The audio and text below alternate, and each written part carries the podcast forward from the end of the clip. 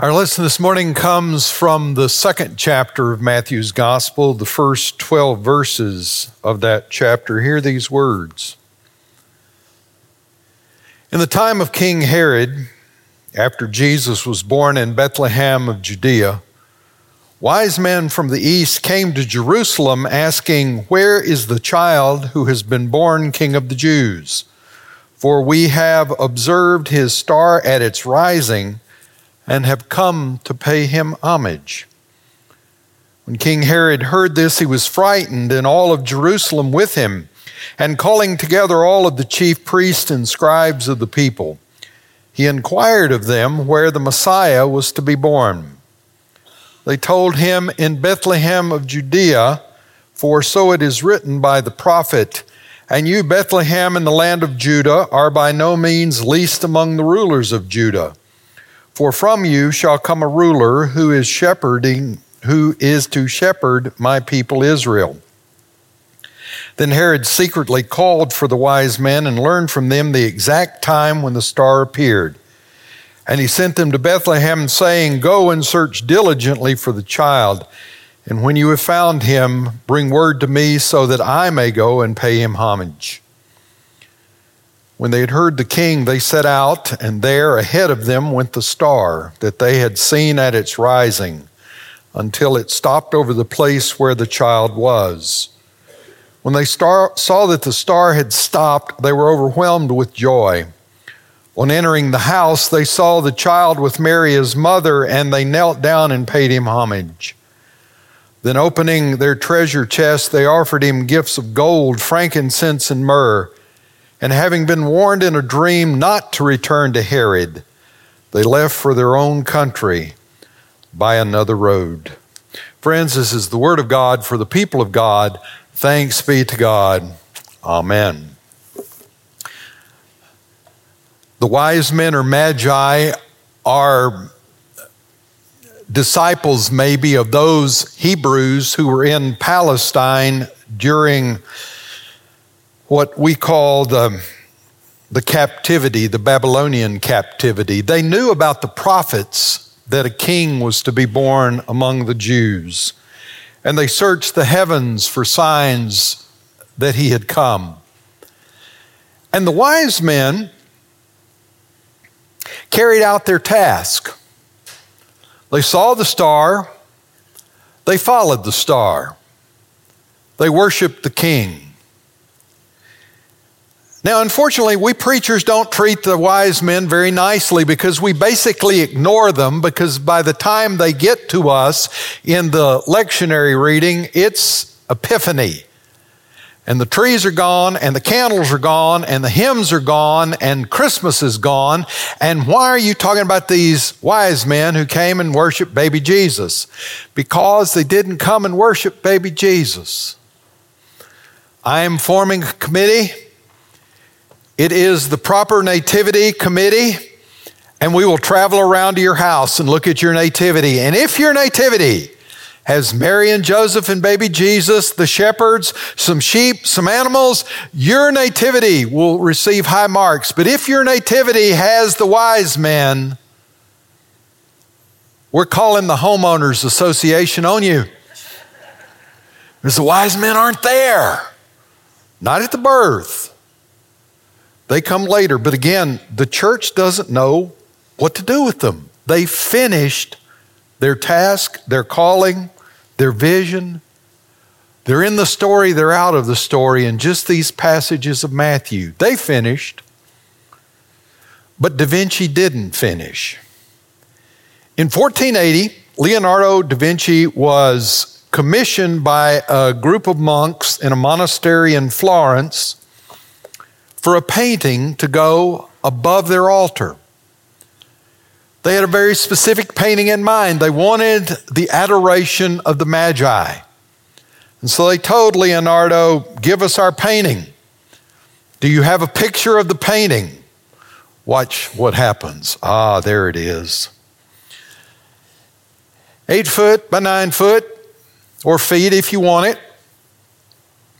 He started it in 1480. He did The yellow ochre, he did the ink, but he didn't finish it. And the monks kept saying to him, Leonardo, when's our picture going to be finished? And he would give excuse after excuse after excuse. And he moved from Florence to Milan so he didn't have to worry about the monks anymore. And the monks had to commission someone in 1496 to come in and redo it. But this painting is considered one of Leonardo da Vinci's greatest works of art, and yet it's unfinished. How about us? Our greatest masterpieces often lie unfinished. We start a kitchen project. We're going to remodel the kitchen. We're going to do it ourselves too.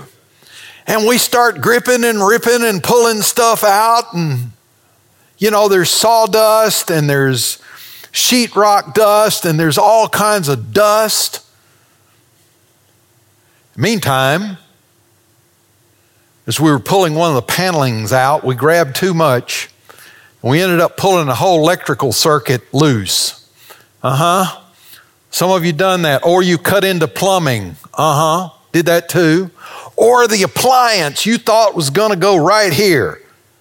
No way that appliance will go. And so our great resolve, our great vision is interrupted. Or you decide you're going to get up early early. So you can come to the six o'clock prayer meeting starting on January the 8th. Yes, that's when it would be. The first one would be. You make this resolve. You are going to do it. You want to go pray. And the early morning texters get you.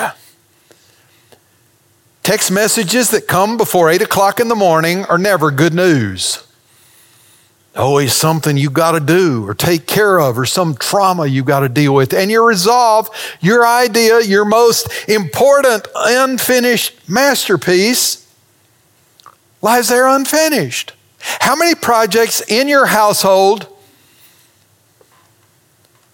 are not finished? Do you know how many spouses just looked at the other person in their seats? I saw it. Uh huh, not finished. I bet there will be some project worked on this afternoon. The 1968 Summer Olympics were held in Mexico City. And Tanzanian John Stephen Akhwari, Akhwari was a marathon runner for his native Tanzania, and he, along with 57 other runners, started the marathon. A marathon is 26.2 miles. Akhwari got to about mile 11 and he was jostled by some other runners and he fell. He took all the skin off of one of his knees. He dislocated a shoulder. And he lay there on the ground, writhing in pain for quite a while, but he decided he would go ahead and get up and try to finish the marathon. The winner of the marathon in 1968 at the Olympics, the winning time was 2 hours, 20 minutes, and 56 seconds. The camera crew had left the stadium they had gone to the presentation of the medals event. They had done that. They were packing up from that, and somebody said, There is a runner, one more runner coming into the stadium. And it was Akhwari. His finishing time was three hours, 25 minutes, and 27 seconds. They all knew he had fallen, but they thought, well, he just got up, went to the hotel or to the team venue. He's not going to finish. And so, one of the questions the sports writers ask him is why, being in so much pain, which he obviously was, why did you finish? Akhwari said this My country did not send me 5,000 miles to start a race. They sent me 5,000 miles to finish a race. The writer of Hebrews says, Because we're surrounded with so great a cloud of witnesses, let us run with perseverance the race that is set before us, looking to Jesus, the author and finisher of our faith. Let us run with perseverance. Perseverance means that we keep going, we keep plugging away, we don't quit and we don't stop. Paul said it this way Let us not grow weary in doing what is right, for we will reap a harvest if we do not give up. Da Vinci couldn't finish a lot of his works. In his lifetime, several entities commissioned works for him. And he would take the money and he would do some sketches, but so many of them he never finished. Something always popped up. Something always happened to knock him off of his path.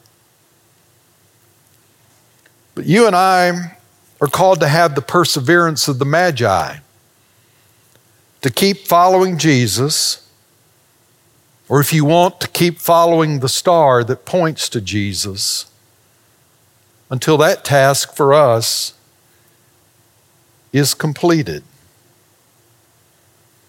Eugene Peterson talks about the long obedience in the same direction.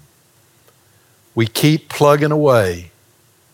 We keep praying. We keep reading Scripture. We keep doing the things God has called us to do until He calls us home we practice perseverance. It's not easy. We had a bishop in Louisiana that always wanted reports, would always ask for these lengthy monstrosities of reports, footnoted and bibliography. And then when she'd given you the assignment of writing the big report, she always said, But I don't want to read the report, I want the executive summary. And that's our world. Give it to me in 30 minute segments. Give it to me in sound bites that I can digest. Don't make me deal with the whole story. Just tell me what's my part. Church tradition knows the three wise men as Balthazar, Melchor, and Gaspar. That's church tradition. A fellow named Henry Van Dyke in the 1890s wrote a short little novel entitled The Fourth Wise Man. And it tells the story of Artaban, the fourth wise man. The three that church knows about are from Babylon. Artaban was from Persia. And I want to borrow Van Dyke's story a little bit to illustrate this idea of perseverance. These magi were watching the heavens for the sign that the King of the Jews would be born, and they saw it. And they had agreed upon a meeting place that was about 10 days' journey for Artaban. And from that, they would gather and they would go to Jerusalem and they would worship the King of the Jews. And Artaban sold all that he had and he purchased three gems. He purchased a sapphire, a ruby, and a pearl. Gifts he was going to give to the king. So he set out with his horse, and he and his horse were making great strides. He was pushing the horse for as much as the horse could do in a day, and he got to that ninth day. And it was evening time, and they were coming on to this palm grove, and the horse suddenly stopped and sniffed the air anxiously.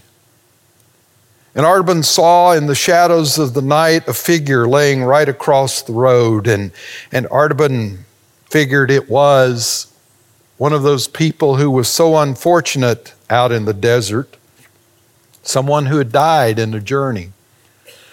So Artaban lifted the reins to move the horse past the figure laying in the road.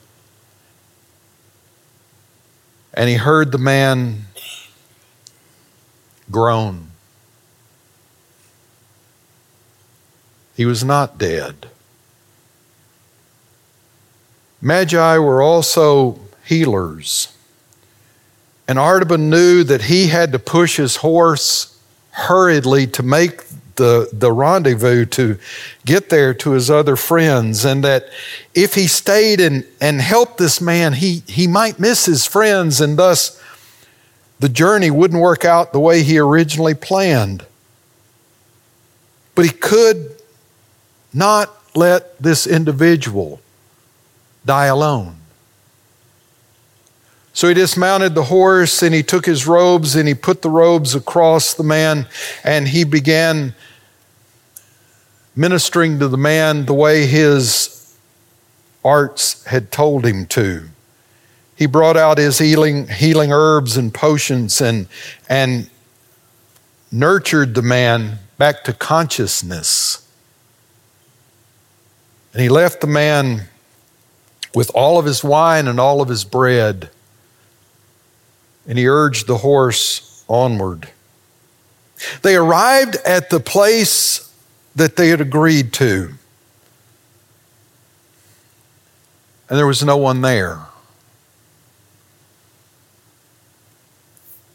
And Artaban looked around and grieved and thought of how fickle fate was. And then he took from his pocket the sapphire, and he knew what he had to do. He had to go back to Babylon and buy camels and supplies and journey alone across the desert. Because in that little oasis, he had found a note from his friends that said, We had waited for you as long as we can wait. We can wait no longer. Join us on the trip across the desert. So Artaban sells the sapphire, buys the camels, travels across the desert, and he does make it to Bethlehem. He's late, though.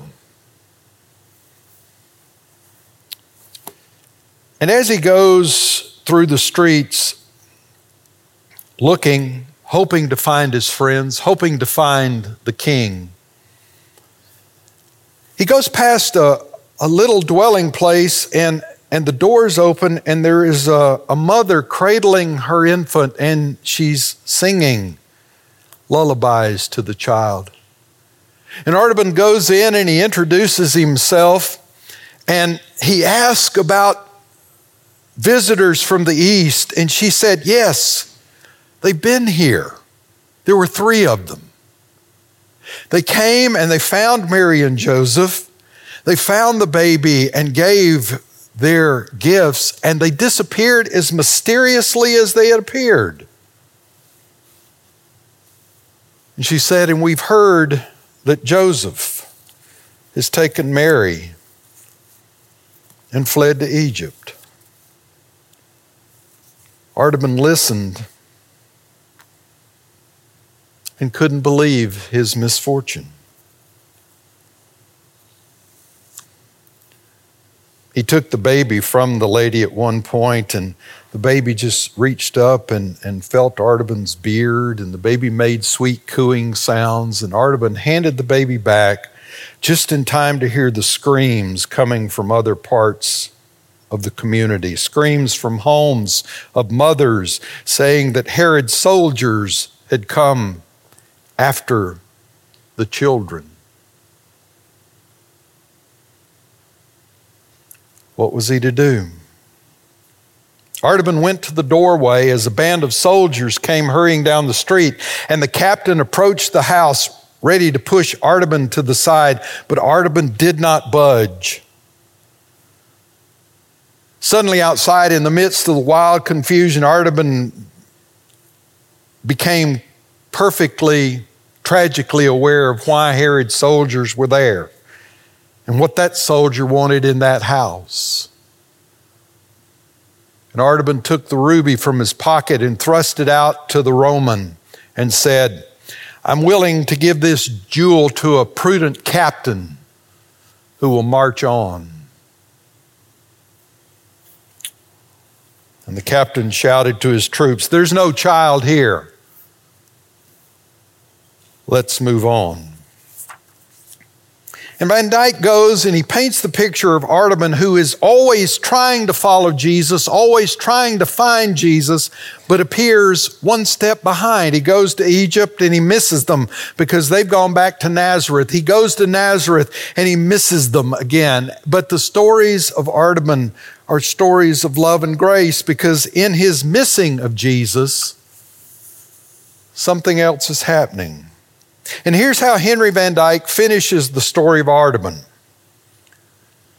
33 years have now passed since Artaban began his search. His hair was white as snow. He knew his life was coming near, coming near to its end, but he had to go to Jerusalem one more time to look for the king. It was the season of Passover, and the town was thronged with strangers. And there was a group of very excited people all running, walking quickly in the same direction. And Artaban said, Where are you going? And one of them answered, We're going to Golgotha. Two thieves are being crucified along with Jesus of Nazareth, who has done miracles, who claims to be the Son of God who the chief priest have said must die. These words sounded familiar to Artaban. He had looked a lifetime for one who was the king, the Son of God, as it were. He had searched over land and sea. But now the message of hope comes with despair. The king had been denied and cast out Perhaps he was already dying. Could he be the same one that the star pointed to? Artaban's heart beat loudly within him. He thought, maybe, maybe, with the pearl, I can ransom him. But as Artaban started toward Calvary, he saw a troop of soldiers coming down the street, dragging behind them a sobbing young woman. As Artaban paused, she broke away from her tormentors and threw herself at his feet, her arms clasped around his knees. Have pity on me, she cried, and save me. My father was also a magi, but he's died, and they're going to sell me as a slave to pay his debts. Artaban trembled again, feeling the conflict in his soul, the conflict he felt in the palm grove, the conflict he felt in the cottage in Bethlehem. Twice the gift he had consecrated for the king had to be used to help a human. And now would he fail again? But it was clear what he must do. He took the pearl and he gave it to the girl. And he said, This is your ransom, daughter. This will pay your debts. While he spoke, the sky darkened, and the shuddering tremors of an earthquake ran through the ground. The houses rocked, and the soldiers ran, and Artaban sank, behind, sank down beside a protecting wall. But what had he to fear? What had he left to hope for? He'd given away the last tribute he had for the king. The quest was over. He failed. What else mattered? The earthquake quivered beneath him, and a heavy tile shaken loose from a nearby house fell and struck him. And he lay there on the ground, breathless and pale. And there came a still small voice through the twilight. It was like distant music. The rescued girl leaned over and heard him say, Not so, my Lord, not so. When did I see you hungry and feed you, or thirsty and give you drink? When did I see you sick or in prison and come to you? 33 years I've looked for you, but I've never seen your face. I've never ministered to you, my king. And then from heaven, very softly, the rescue girl heard, Because you did it to one of the least of these. A calm radiance of wonder and joy lighted the face of Artaban as he exhaled one long, last breath. His journey was over. His gift was accepted. The other wise man found the king.